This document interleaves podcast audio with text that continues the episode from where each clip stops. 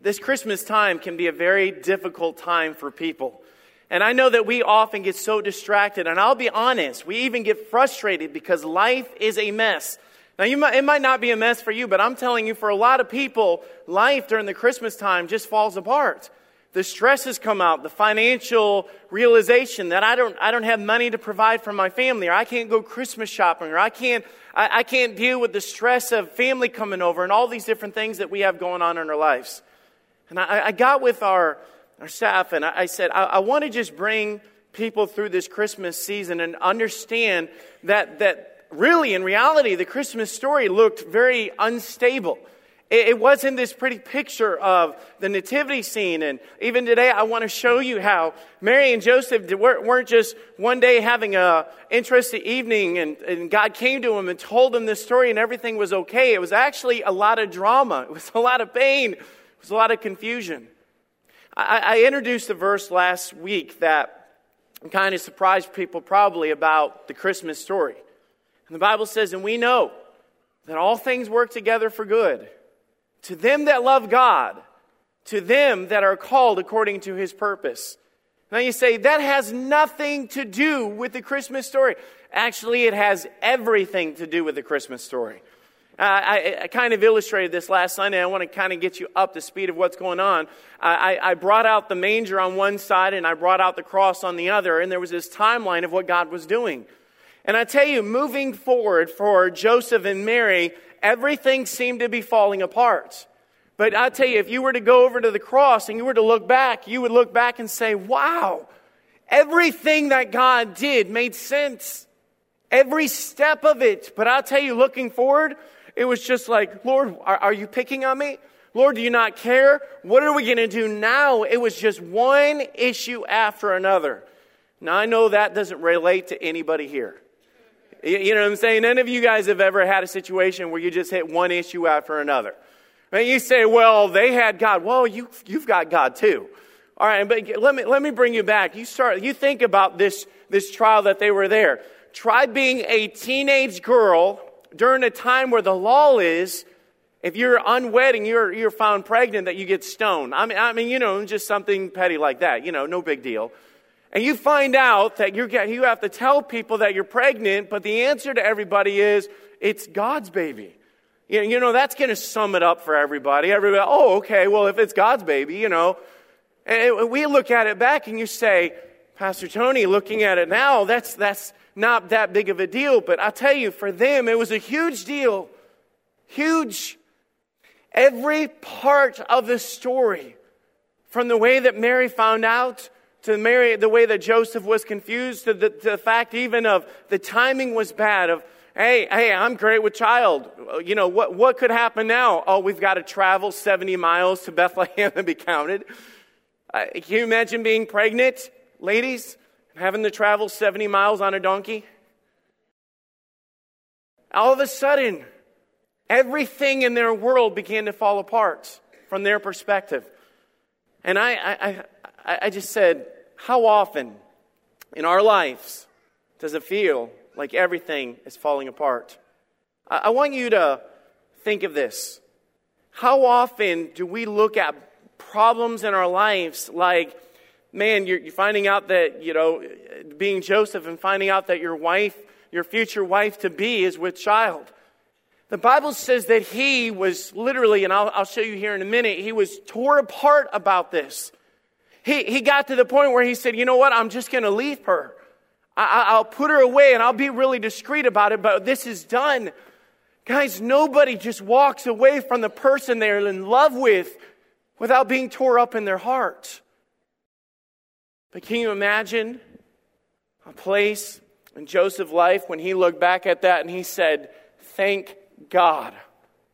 Do you realize that there's going to come a time in your life where you look back at the problems?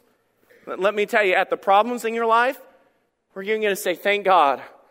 Thank God that didn't work out. Thank God we lost our job at that time. Thank God. Thank God for that. Thank God for that bad. Thank God for that dead end. Thank God for that. But right now, you're just saying, oh, me. I want, I want to bring you through two simple thoughts. Well, actually, three, three, three thoughts about getting through this.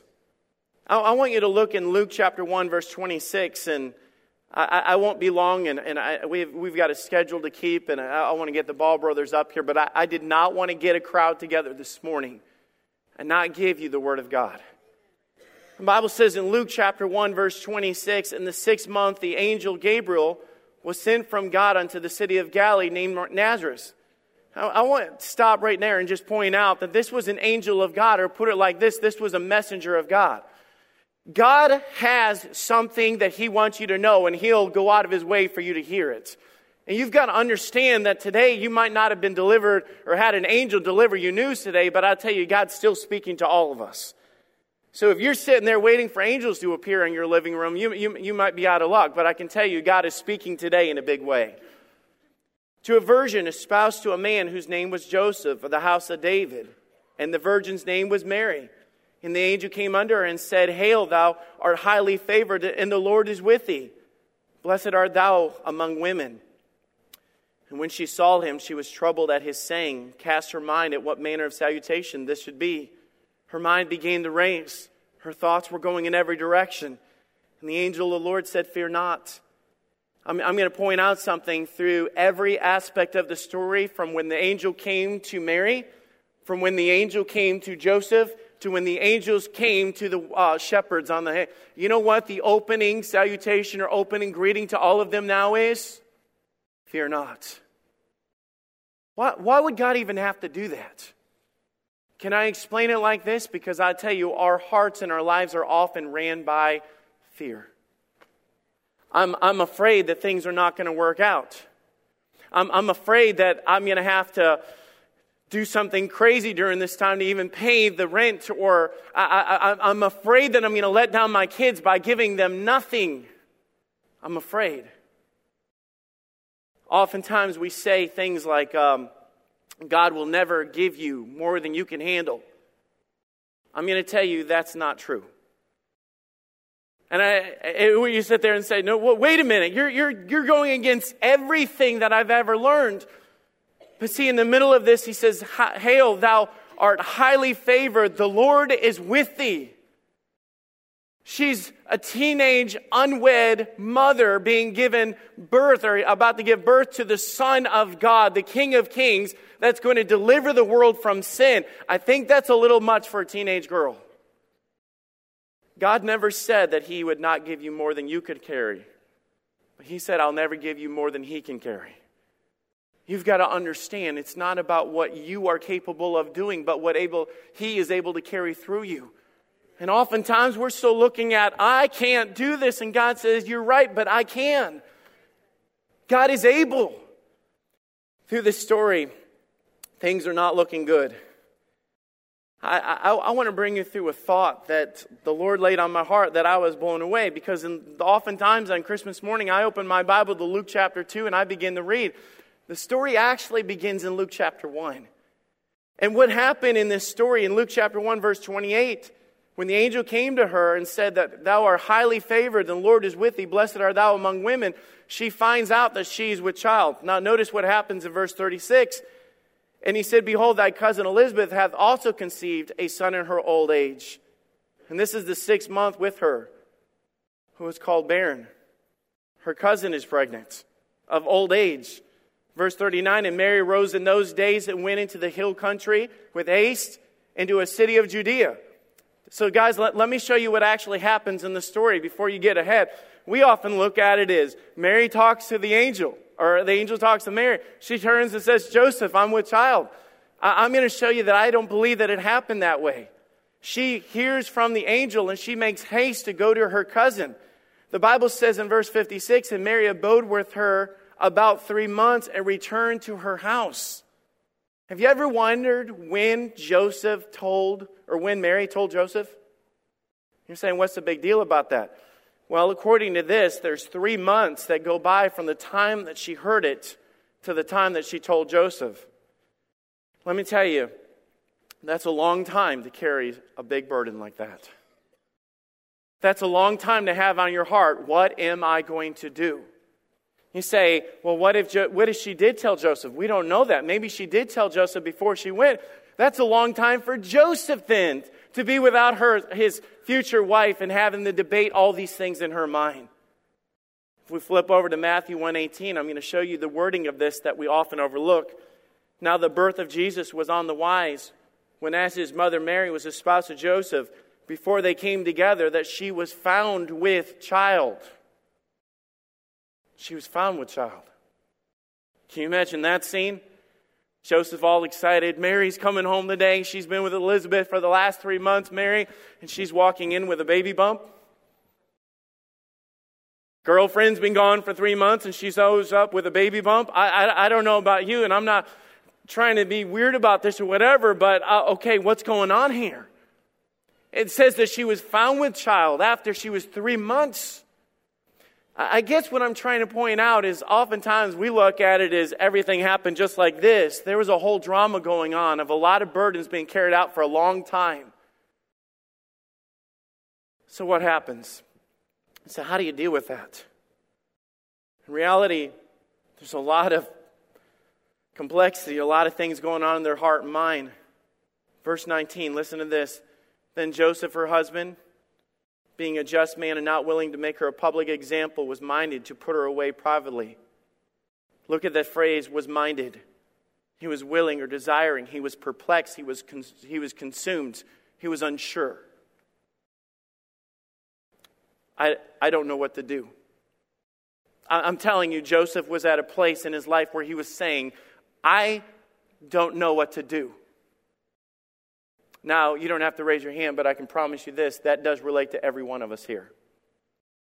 On a regular basis, when God is in control and I'm following God and I'm doing what's right and I love my wife and I love my kids and I love my God and I love my church and all these things, that I will hit spots in my life. I don't know what to do.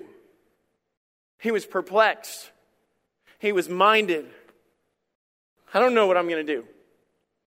Verse 20, but while he thought on these things.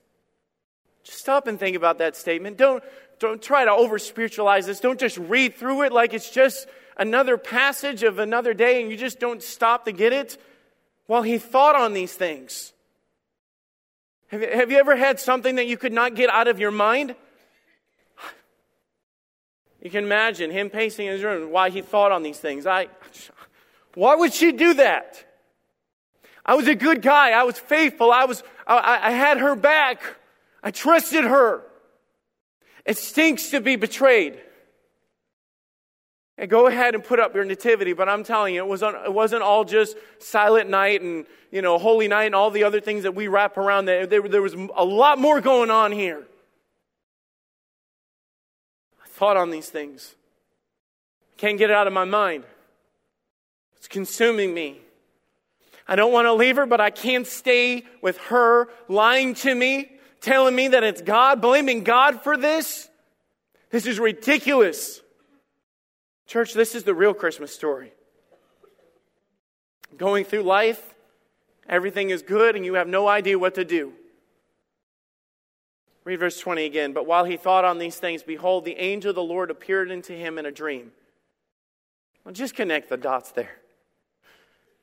If you're thinking about something and the Lord comes to you in a dream, you know what he was doing? He was doing like a lot of us did, maybe even last night. You went to bed, put your head on the pillow, and he thought about it till he fell asleep. While he thought on these things, and the Lord came to him in a dream. In the middle of that dream, the, behold, the angel of the Lord appeared unto him in a dream, saying, Joseph, thou son of David, fear not, we see it again, to take unto thee Mary, thy wife, for that which is conceived in her is of the Holy Ghost. Don't overlook the simplicity of this message that God stepped into his life in the middle of his uneasiness, in the middle of his anxiety, in the middle of his frustration. It was like, wait, wait. And then God stepped in and said, Joseph. When my kids were little and they're almost all teenagers now, so I, I look back at that time when we would put them to bed and you, you didn't want to hold them the whole time, but you knew that you had to put them down, but then they would get all fussy and you, it would just, it was just a turmoil of what do I do? And I remember when they were little how you'd put them there and you'd kind of rock them and they would begin to get uneasy or get scared or to begin to cry or whatever. And I didn't have to do much. But in that darkness, in that room, next to that crib, as simple as this is, all I would do is I would take my hand and I would just set my hand on their back. And I, you, you guys sit there and say that there's not much to that, but it was enough to show my presence to them that daddy is here. And as long as daddy is here, everything's going to be okay. And I want to show you guys, just as we close this out, just the three points of what God did, of Daddy, our God, in the middle of your distress, in the middle of you don't know what to do, how God just puts his hand on you and says this it's going to be okay.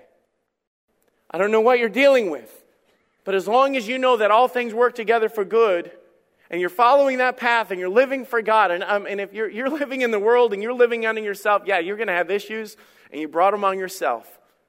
But I'm saying when you were following after God, but let me ask you, what does this teach us? And then we'll be done. What does this teach us? Number one, God knows your heartaches. He didn't go tell anybody.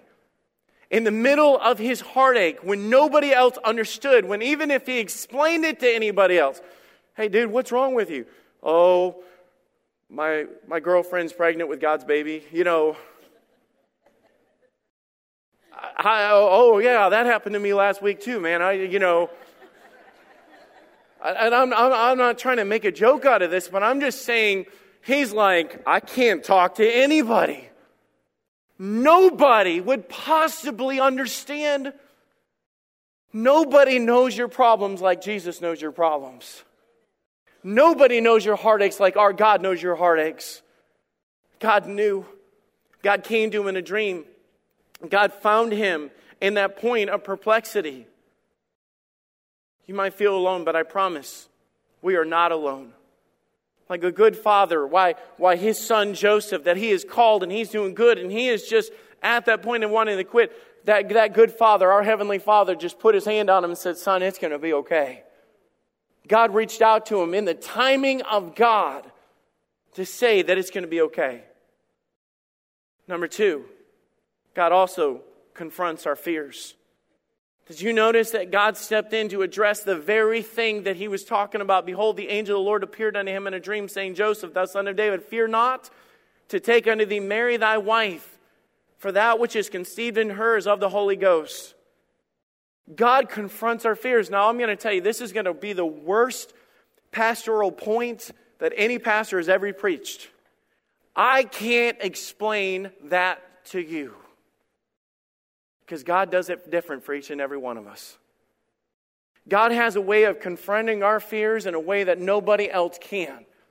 He said to him in that moment, He said, Joseph, I've got a plan. Go marry the wife. What is happening is me.